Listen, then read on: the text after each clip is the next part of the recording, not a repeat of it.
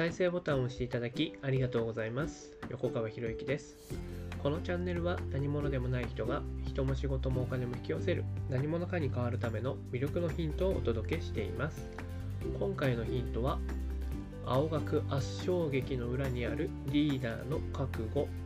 というねテーマで。まちょうどね箱根駅伝見終わった後なんでね。すごいですよね。あの2位に11分ぐらい差つけて青山学院がね圧勝してましたけどやっぱりチームを作るのはリーダー次第だなっていうのをやっぱすごく感じた駅伝だなと思うんですよね。例えば、えー、6位か6位に入った中央大学のねね監督だったりとかね。でいろんなね監督の話が今回ね取り上げられてますけどね。もちろん3位に入った駒澤のね監督だったりとか。まあもちろん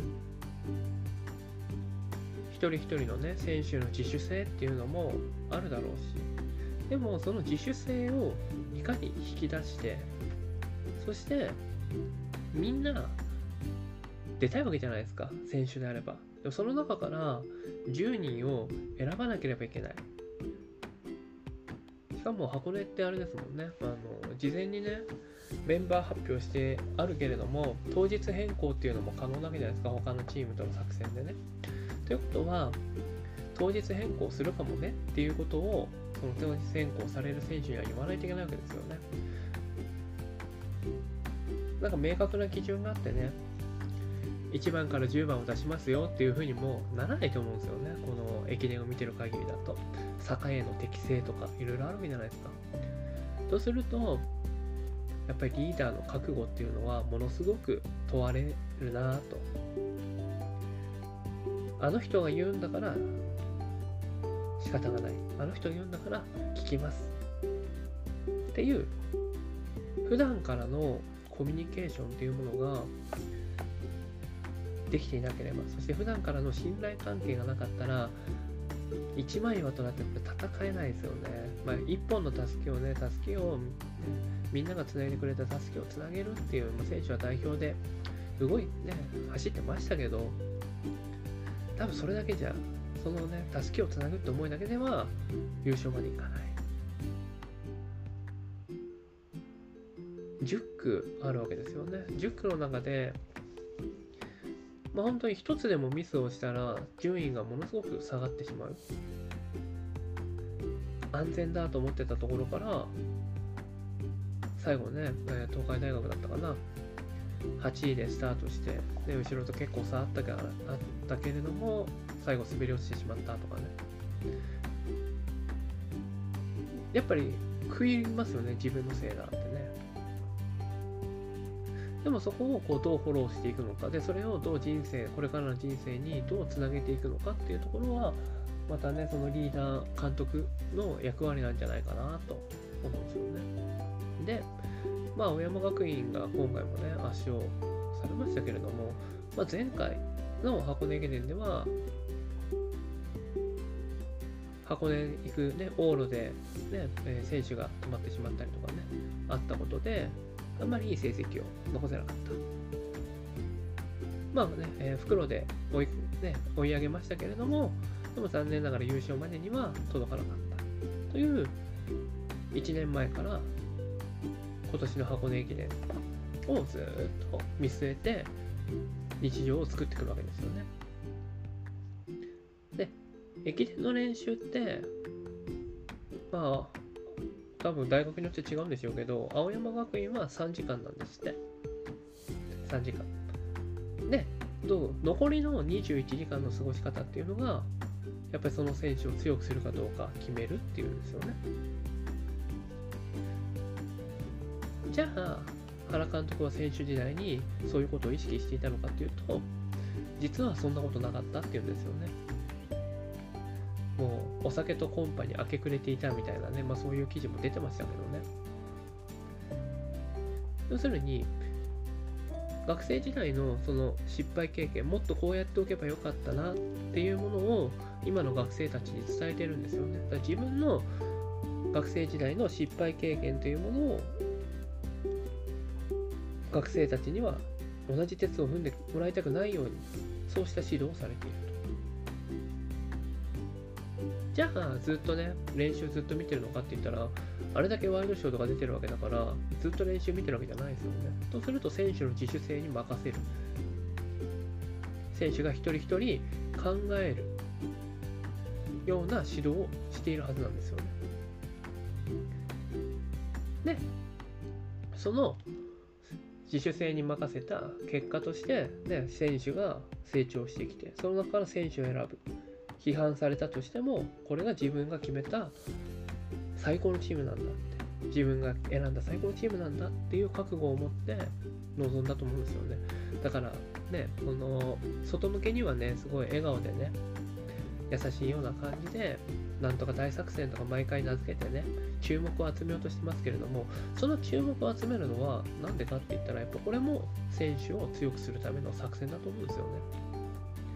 で、その結果、失敗したら当然自分が叩かれるっていうものは分かってるんですよ。でも、自分が叩かれること以上に、選手が、ね、選手たちがその箱根駅伝、ね、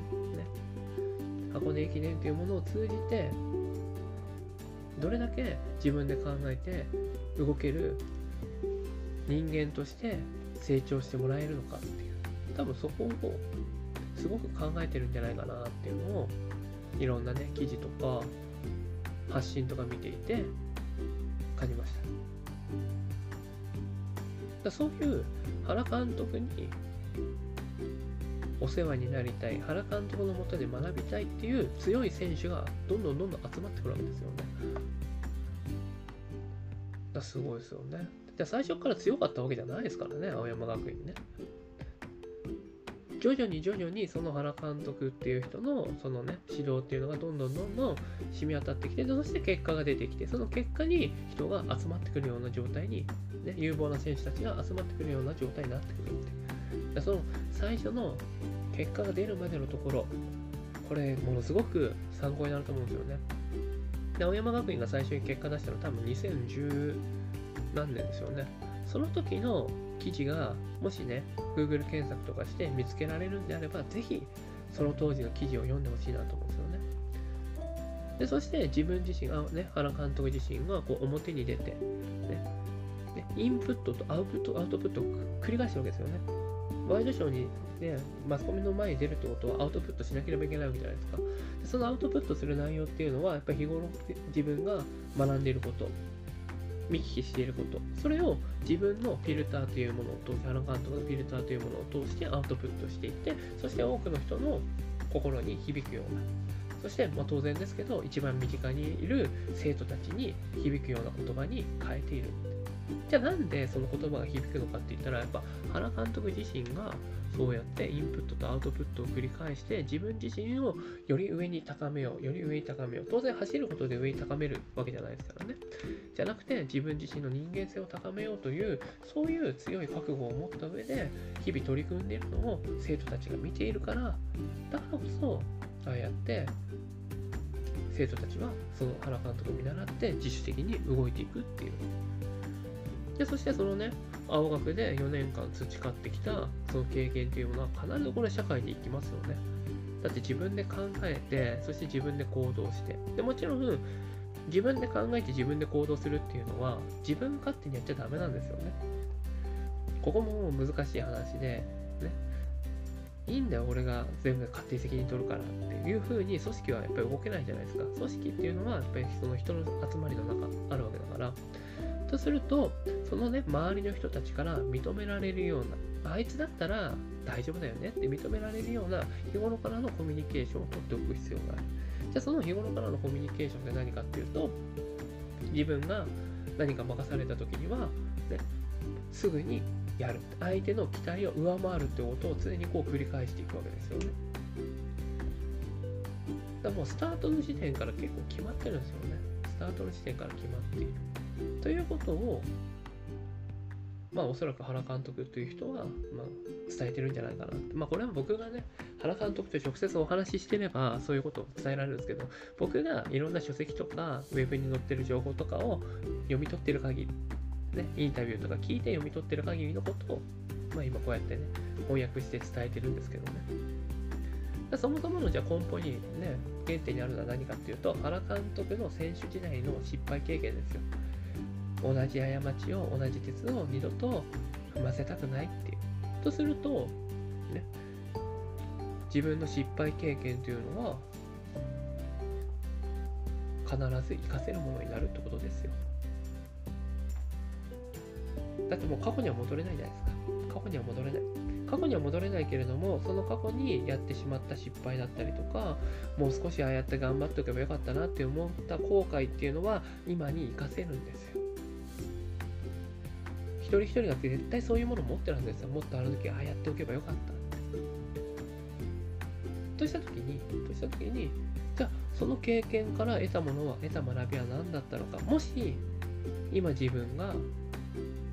その当時に戻れるんだったらどうしていたのかっていうところをこういうのをね文字化してほしいんですよね是非ねただ頭の中で考えるんじゃなくてまあ文字化しなくてもいいですよこうやって自分で録音して話すだけでもいいと思うんですよ。だインプアウトプットなんですよ大事なの。アウトプットとにかくアウトプットしてみるっていうでそしたら原監督っていうのはその過去の自分自身の失敗経験から同じ鉄を踏ませたくないっていう覚悟があるからこそだから生徒たちに対して同じね熱い指導もできるしそして時代は変わってるわけだからその時代に応じた自分も変化していかなければいけないよね。だからどんどんどんどんインプットしていろんな人と触れ合うことによって自分自身を成長させてそれを成長した自分をいろんな人の前で話す場に出て積極的にアウトプットしていくということを繰り返して自分自身も成長しているそのリーダーの成長に伴って下にいる選手たちも成長していくっていうプラスのスパイラルが作られているなっていうのを、まあ、箱根駅伝見ながら感じました。ぜひですねまあ自分はリーダーじゃないからっていう人結構いらっしゃるんですけど違いますからね。一人一人リーダーですからね。一人一人が自分という存在のリーダーでなければいけないんですよ。で自分がどういう人物になりたいのか、自分はどういう未来を作りたいのか。そしてその未来に共感してくれる人が一人でも現れたらあなたはリーダーになるわけです。よ。この音声を聞いてるぐらいですからね必ず何か未来に自分にしかできないことこれを成し遂げたいんだっていうふつふつふつとした思いが絶対あると思うんですよね。じゃなかったらこの音声聞かないですよ。ってことは、あなたは必ずリーダーにならなければいけないんです。ならなければいけないです。その未来を実現させるために。その未来を実現させるための強い覚悟があるかないか。その覚悟が強ければ強いほど、どうやったら実現できるのかな。そしたら必然的に自分自身をもっと高めていかなければいけないよねっていうところにたどり着くわけですよね。じゃあ自分自身を高めるってどういうことなのか。たくさん新しいことを学んで、その新しいことを学んで実践してアウトプットしていくっていうところにつながっていくわけですよね。僕は非常にこれはシンプルだなと思うし、ね、どんなに時代が変わったとしてもこれは変わらないと思うんですよね。学んで、使って、そしてそれをシェアするっていう。ね、まあ、あの箱根駅伝ね、なんであれだけ盛り上がるのかって言ったら、やっぱり一人一人がそこにかける思いがやっぱり強いからですよね。でそれがもう90、今年98回目ですよね、98回という伝統がつながっている思いがあるからこそ、そしてその思いにみんなが共感するから、あれだけ盛り上がる。視聴率も高くなる。最初から最後まで追いたくなる。本当箱根駅伝一つでいろんなビジネスのヒント学べるしあ成果を出す人っていうのはこういう人たちなんだなっていうね。いうのもね。でそして失敗ね。うまくいかなかった。本番でうまくいかなかったっていうその苦い経験を今後その選手たちがどう生かしていくのかっていうところも楽しみになってきますからね。是非またね。1年後楽しみにしていただければなと思います。ねまあ、ぜひ、あの、ハラスムで検索してみて、いろんな記事読んでみるといいですよ。で、その読んだものに対して、へえ、そうなんだ、じゃなくて、それを自分だったらどうするかっていう自分に置き換えてね、えー、メモとかを取っていただければなと思います。はい、今回は以上になります。このチャンネルでは一人一人が大切な人を幸せに導く世の中にするためあなたの人生経験で培った魅力を生かして何者かとして活躍してほしいそんな思いで配信をしていますこのチャンネルの音声を欠かさず聞いていただくと魅力ある人たちの考え方や立ち居振る舞いが分かり人も仕事もお金も引き寄せる何者かに変わっていくことができますぜひチャンネルフォローやお友達へのシェアをしていただいて一緒に何者かになることを実現できたら嬉しいです魅力のヒント今回は以上になります最後までお聴きいただきありがとうございました。また次回お会いします。横川博之でした。